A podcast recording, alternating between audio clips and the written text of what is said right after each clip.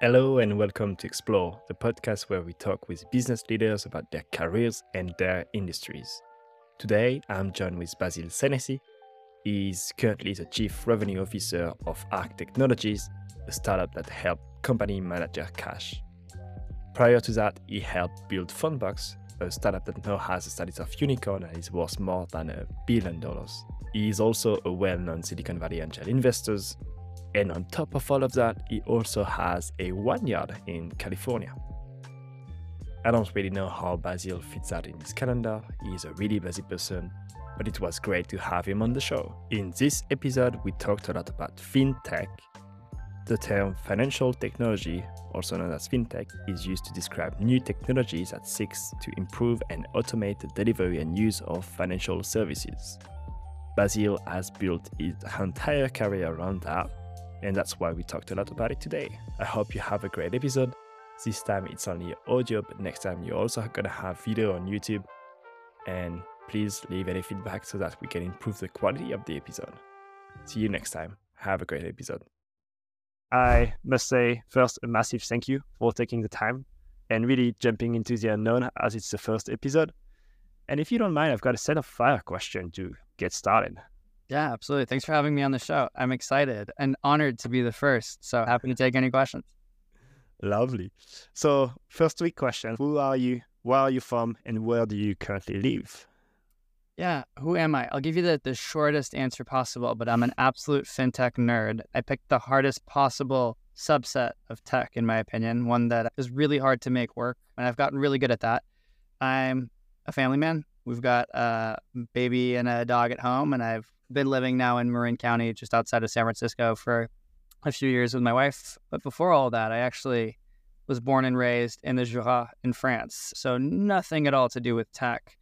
And through luck and happenstance, found my way in the Bay Area about twenty plus years ago. Um, made a lot of sense uh, to do this this little thing called tech sales back then. And, you know, one thing led to another, and, and here we are. Yeah, no, that's really funny because uh, what I wanted to ask you is what was your dream job as a kid?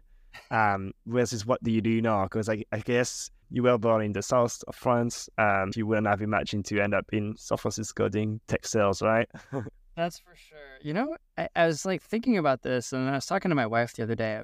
At which point did did life change, and like you end up in the journey that you find yourself, and you wake up one day and you're like, wow, this is actually my career. This is the the path that I've decided to walk down.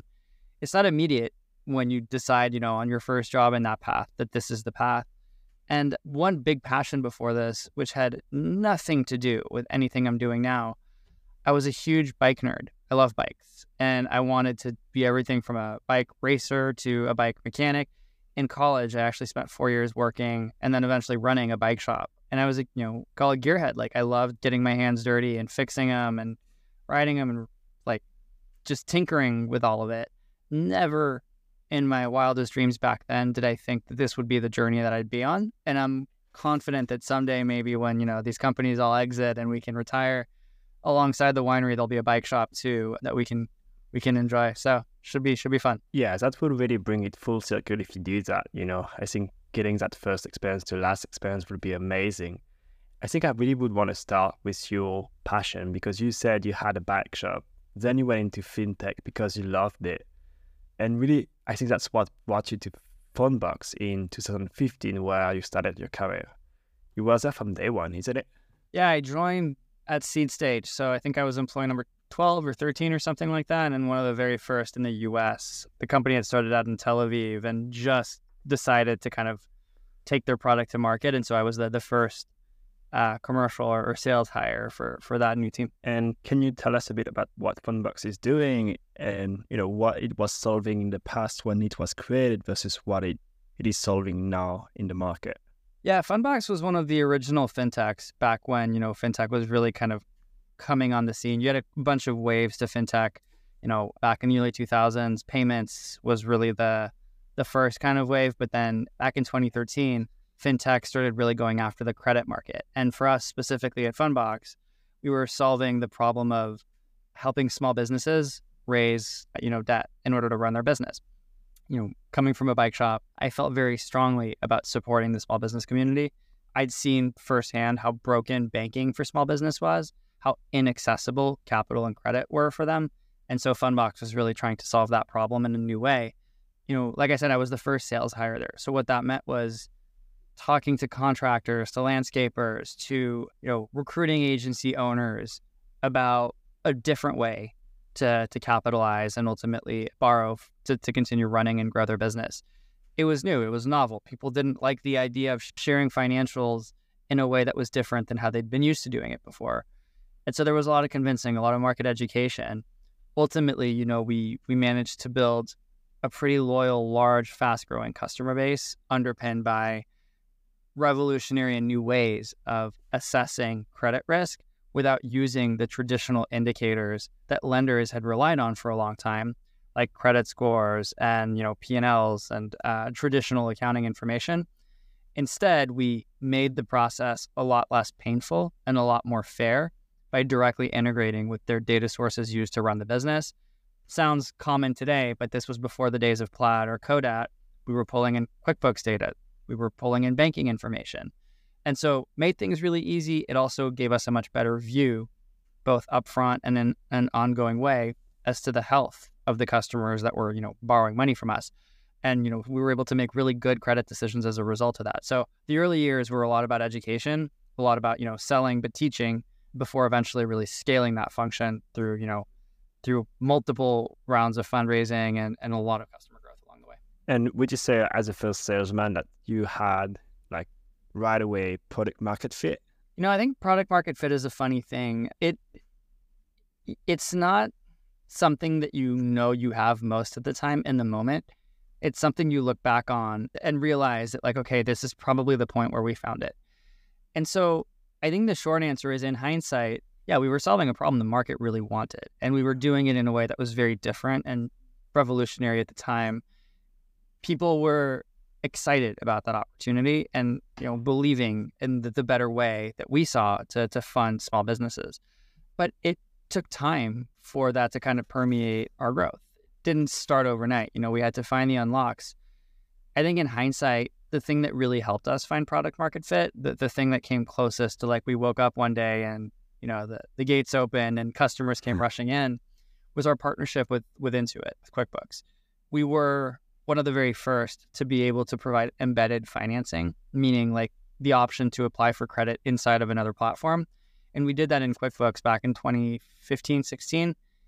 And just the level of uptake, the level of, you know, interest that we saw from customers overnight once that went live was very meaningful. And that's probably the closest thing we had to like an aha P M F moment. But I do think we were solving a problem from the very beginning that was valuable that people wanted. No, especially in two thousand fifteen, which, as you said, like was really early years for the fintech industry. I, I looked at the data for the French area. I must say, like, we are quite behind the U S on that. But like definitely two thousand fifteen wasn't the time of fintech. Fast though. Paris is on the scene now. It is really going fast. The French tech has been amazing the last few years. Um, but yeah, I, I don't think we are yet at the same level as the U S in terms of capital, you know, available. So just going back more like of your journey within the company, you held tons of roles within the company, different roles as well. I was wondering, like, kind of, how did you know it was time for change, and what led you to, you know, go up the rank in that, I would say, unusual path? Yeah. You know, it's a good question. I mean, look, I think realistically, when I when I started my my polished professional tech career into it, there was a path and there was a ladder and there was like different kind of doors you could open and walk down, but ultimately there was like pretty clear-cut ways of advancing your career. And that was the mindset I was in initially at Fundbox when I joined was, you know, you do something for a while and you move on to the next thing. I think what I realized pretty quickly, and this lesson stuck with me since then, is your career finds you. Like, the things that you're good at and the things that add value to the business end up creating the opportunities of tomorrow. And if you focus on solving the challenges in front of you right now, inevitably the answer to the business continuing to perform and grow often means rewarding the people who helped it get to that point with additional career opportunity. You know, sure, like, I got promoted along the way and I felt really good when that happened, but it never really felt like I was asking for a promotion and given a promotion. It was always, look, this is what the business needs right now and I'm the best person to do that. And it often, by the way, you know, creates this like groundswell, this bottoms up movement when those changes happen, because what would inevitably, you know, play out is one person selling the product, me, needs more people selling the product, but then those people need to be managed. And so that creates some upward mobility for me to hire other people. And then even as that team gets bigger, we realize, look, now we need to retain the customers we've acquired. And so we need to invest in a customer support function. Well, I can't go and focus on that if I don't have someone running the sales team. So that creates a more bottoms up opportunity for people to step in and step up and backfill and hire additional sales reps to continue running that function, even as we build support. So it was this continuous journey of like success drives growth, drives advancement. And where I took my career within that advancement, within that growth opportunity, really was just a function of what does the business need right now.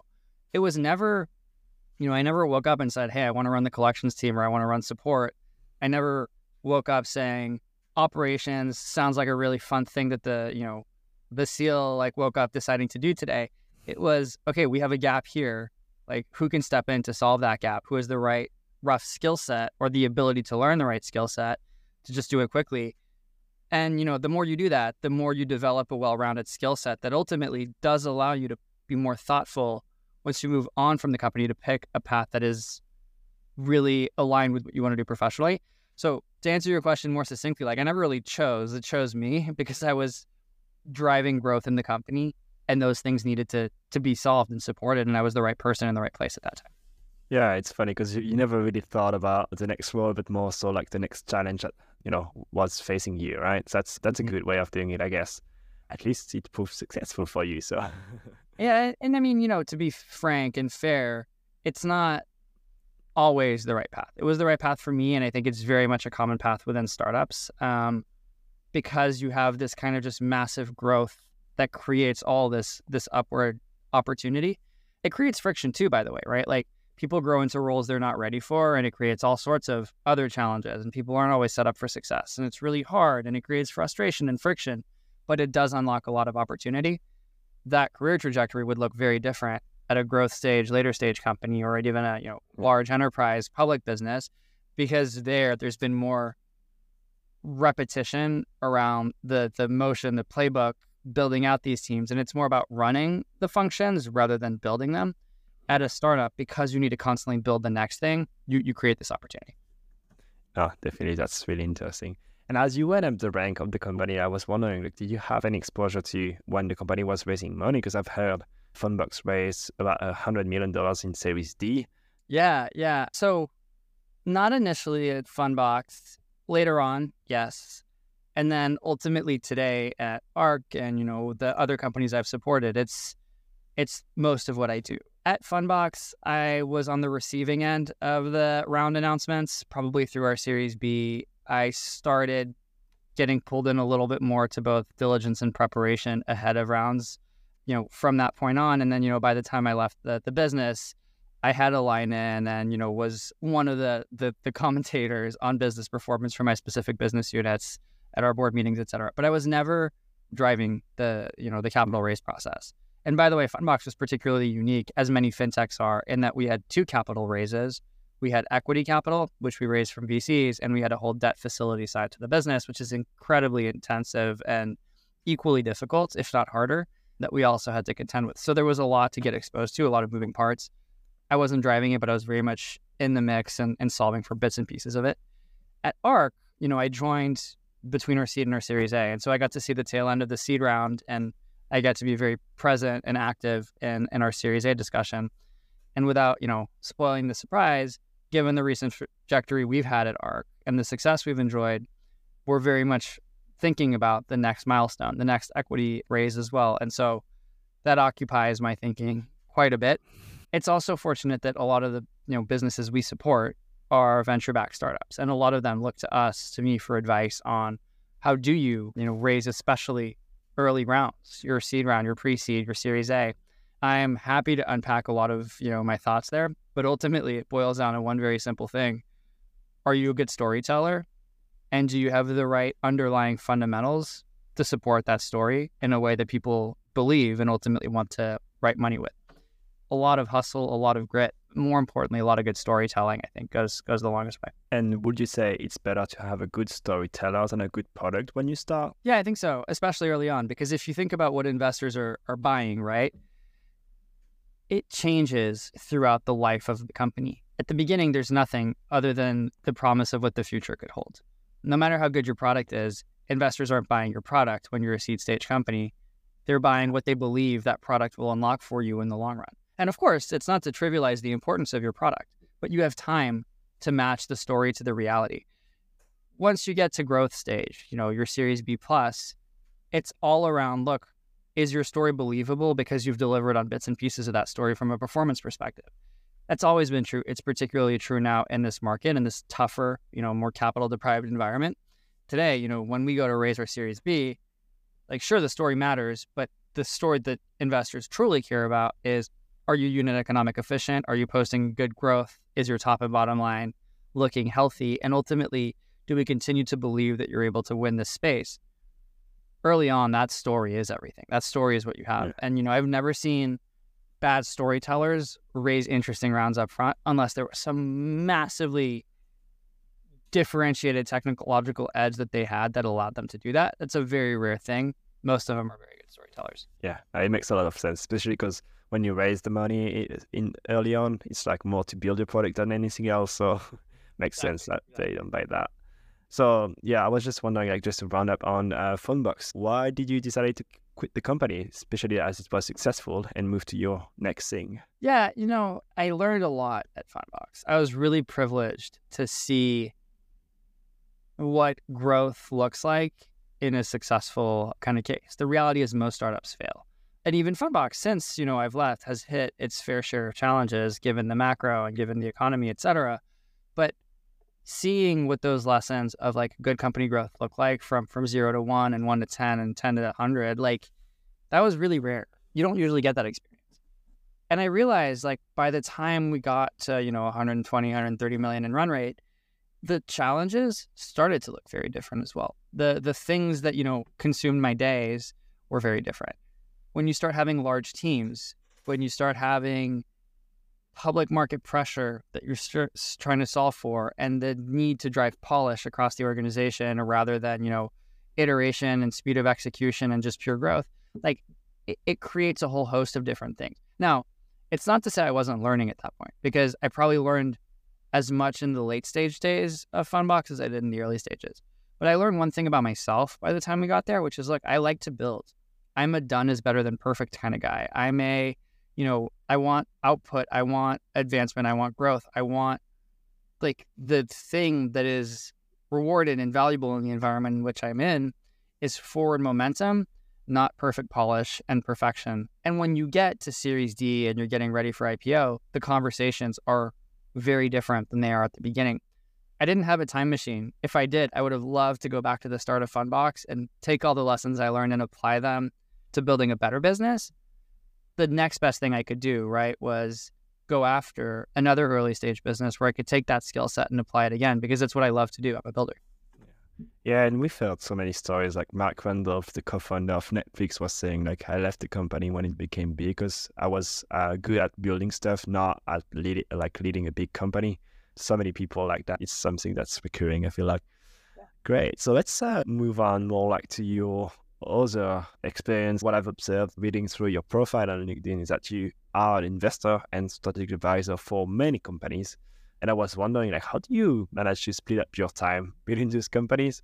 It's not all what you do, because I feel like it's always a skill set which is really important. Yeah, it's it's a good question. So, you know, it, it kind of all started when I was, when I'd made up my mind to leave Fundbox. And before I had left, before it was public, but after, you know, I had kind of broken the news to our C E O and we were working on my transition out, I, I knew I wanted to leave, but I didn't know what I wanted to do yet. And I wanted to be really thoughtful in that next thing.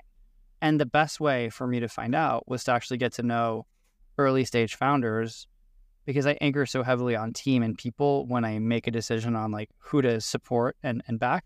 And one of the best ways I could do that, right, was to, like, sit down with them and understand what challenges they were facing and see if I could help. And through attempted interview conversations, I realized, look, I might actually be able to add a ton of value to a lot of these different founders who are excited at the prospect of working closely with somebody who has go-to-market experience that they lack and being able to kind of infuse that skill set early into their companies. Started as attempted interviews. It turned into an advisory business for about a year or so. And then eventually, you know, within within that that window of time, one of those companies, Hum Capital, needed a more permanent person to join the team. And so I made the, the jump from, you know, having a bunch of different clients to paring back my number of clients and having Hum be the largest. And then, you know, about a year after that, Arc, which was also one of the conversations I'd been having for some time, was even more convincing and, you know, had me effectively put the advisory business on pause and join them full time. So that's that's how I kind of went from, you know, Fundbox to Arc with an advisory stint in the middle. And I thought when I joined Arc that the time commitment to Arc as a full-time C R O would just be so massive that I wouldn't have room um, to keep this business alive. What I didn't appreciate was the fact that there's actually a lot of overlap in the clients that we support at Arc, the type of advice and value that I can add to them from the Arc perspective, and how well that fits with, you know, the advisory work that I've done in the past and the angel work that I've done in the past. And so to, you know, maybe answer your question a little bit more succinctly, like, how do I balance it today? I don't have to. They're two sides of the same coin. On the one hand, I can have a conversation with a seed stage founder about, you know, how Arc can support their growth. While on the other hand, in that same conversation, I can provide real meaningful advice to that founder on how to get to the next round by building up a better go-to-market function. And I can help them with that next round by virtue of the connections and the network that we've developed through Arc, whether that is connecting them with the right investors who believe in their thesis, whether it's me believing in their thesis and wanting to invest, you know, a portion of my my personal capital into that founder. So it's all been very connected. There's a lot of symbiotic kind of relationship between the advisory side, the investment side, and my full-time C R O role. Otherwise, you're right. It would be impossible, I think, to balance all of it. Um, they have to make sense. They have to be compatible. Yeah, probably, yeah. I guess what takes you more time to... Yeah, I think in order it's it's our six-month-old son, and then it's the C R O role, because, you know, ultimately, like, building at a growth at a, at a company of our stage with this much velocity is a full-time job. So I, I probably spend most of my time, most of my, you know, sleepless nights thinking about solving problems for Arc and for Arc's growth trajectory. The advisory business and the, you know, investing business are much more natural extensions of that. I spend time on it, but again, it's it often overlaps with the time that I'm already spending on Arc, and it's a secondary thought, even if it's a very interesting part of, you know, what I what I like to do every day. It's part of what adds spice and fun to the the work week. And can you tell us where you're invested currently? Because I know you work a lot with FinTech. I know you have your vineyard, but I was wondering if you have any also industries that you're invested in at the moment. Yeah, you know, my investment thesis, if I oversimplify it, it's I only invest in founders who are building what they are building because they had no other choice, who were born to build the companies that they are building. The founder I don't like to invest in is an ex-McKinsey M B A who got into a room and said, I want to be an entrepreneur, but I don't know what to do, so I'm going to look at a bunch of market maps and figure out what my company should be. Nothing wrong with that per se, and there's a lot of great businesses that have been built like that. But the investors I truly believe have what it takes to build something great, have lived through so much pain that they needed to build a solution to that pain, and have the grit and the motivation and the drive to push through the inevitable challenges that come with being an entrepreneur. So I've invested in, you know, consumer marketplace businesses. I've invested in payments startups, and I've invested in B two B SaaS companies. It's been a whole range. The common thread amongst all of them is those founders could not have possibly done anything else than quit their jobs and start those companies. And do you have a risk associated with that, that they are so focused on their niche specifically for so long that they don't see, you know, the bigger picture? Yeah, I think it's a very good, it's a very good call out, right? I mean, like, inherently it's a, it's a risky, it's a risky proposition to back a founder who oftentimes doesn't come from like a polished, you know, multi-company, multi-founder experience kind of a background, and who, who's not necessarily a born operator. Generally, I've been really good at identifying the ones who have the operator chops because I'm an operator myself.